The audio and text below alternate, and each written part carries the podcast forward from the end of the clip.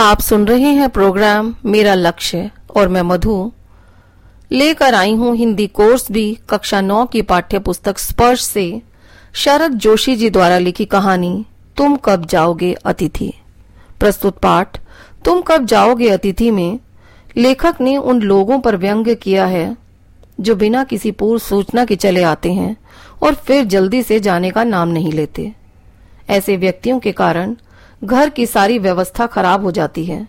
उनका टिका रहना मेजबान के लिए जी का जंजाल बन जाता है। ऐसे अतिथियों के कारण मेजबान का धैर्य पूरी तरह से टूट जाता है। अतिथि को चाहिए कि वह सूचना देकर आए और मेजबान को अधिक तंग किए बिना यथाशीघ्र लौट जाए। प्रस्तुत है कहानी, तुम कब जाओगे अतिथि? लेखक के घर एक बार एक अतिथि आए। वे आकर ऐसे जमे कि जाने का नाम ही नहीं लेते थे। लेखक उनके सामने रोज कैलेंडर की तारीखें बदलता था, जिससे कि वह समझ जाए कि इसे आए कितने दिन हो गए हैं। अंतरिक्ष यात्री लाखों मील की यात्रा करने के बाद भी इतनी देर चाँद पर नहीं रुके, जितना समय थोड़ी दूर से आए इस अतिथि को हो गया था। इसके कारण लेखक की आर्थिक हालत भी जवाब देने लगी थी। उनके बटुए का वज़न भी कम होने लगा था। लेखक ने उनकी आवभगत तहे दिल से की थी। उस अतिथि के लिए डिनर को, डिनर भी अपनी हैसियत से बढ़कर बनाया था। बस यही आशा थी कि ये महाशय अगले दिन चले जाएँगे, परंतु ऐसा नहीं हुआ। हम जिन, जितना सत्कार कर सकते थे, कर लिया। अब हमारी सारी सीमाएँ समाप्त हो चुकी हैं। तीसरे दिन अतिथि महोदय ने लेखक से कहा कि मैं कपड़े धोबी के यहाँ देना चाहता हूँ। इस बात की तो बिल्कुल भी आशा नहीं थी। लेखक ने सोचा, धोबी कई दिन बाद कपड़े देगा। तब तक ये यहीं डटे रहेंगे। इनके कपड़े क्यों न किसी लॉन्ड्री में दे दें? लेखक जब उनके कपड़े लॉन्ड्री में देने जा रहा था तो उनकी पत्नी ने पूछ लिया कि कहाँ जा रहे हो? उत्तर सुनकर पत्नी की त्योरियाँ चढ़ गईं। इसका मतलब अतिथि महोदय आज भी नहीं जाएँगे। धीरे धीरे मेजबान और अतिथि के बीच औपचारिकताएँ खत्म होने लगी। ठहाके बंद हो गए। लेखक एक और बैठकर अखबार पढ़ रहे थे तो अतिथि महोदय पत्रिका के पन्ने पलट रहे थे। बार बार यही प्रश्न उठ रहा था कि, हे अतिथि, तुम कब जाओगे? बात शानदार भोजन से खिचड़ी तक आ गई, और शायद खिचड़ी से बढ़कर उपवास तक भी जाना पड़े। दूसरों के यहाँ सभी को अच्छा लगता है, तुम्हें भी अच्छा लग रहा है, परंतु शराफत की भी कोई हद होती है, और गेट आउट भी एक वाक्य है जो बोला जा सकता है। आशा है, तुम कल की पहली किरण के साथ वापस जाने का निर्णय ले लोगे।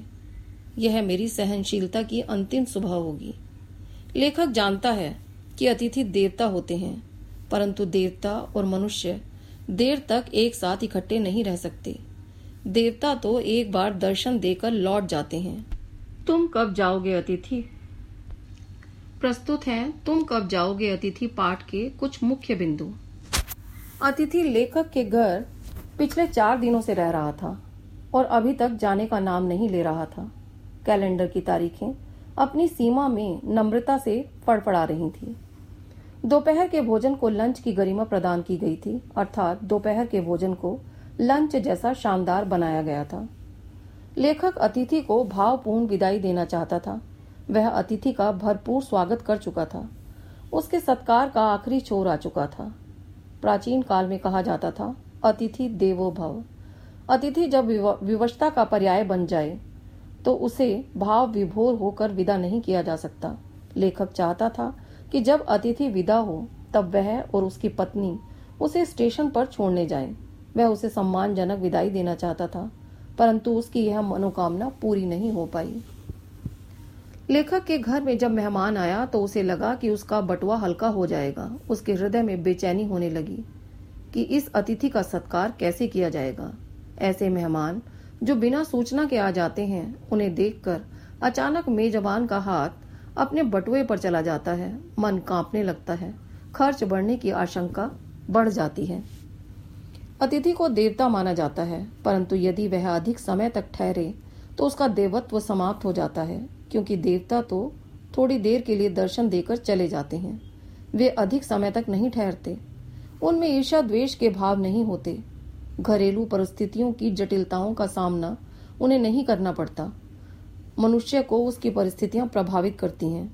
घर की शांति को वह भंग नहीं करना चाहता।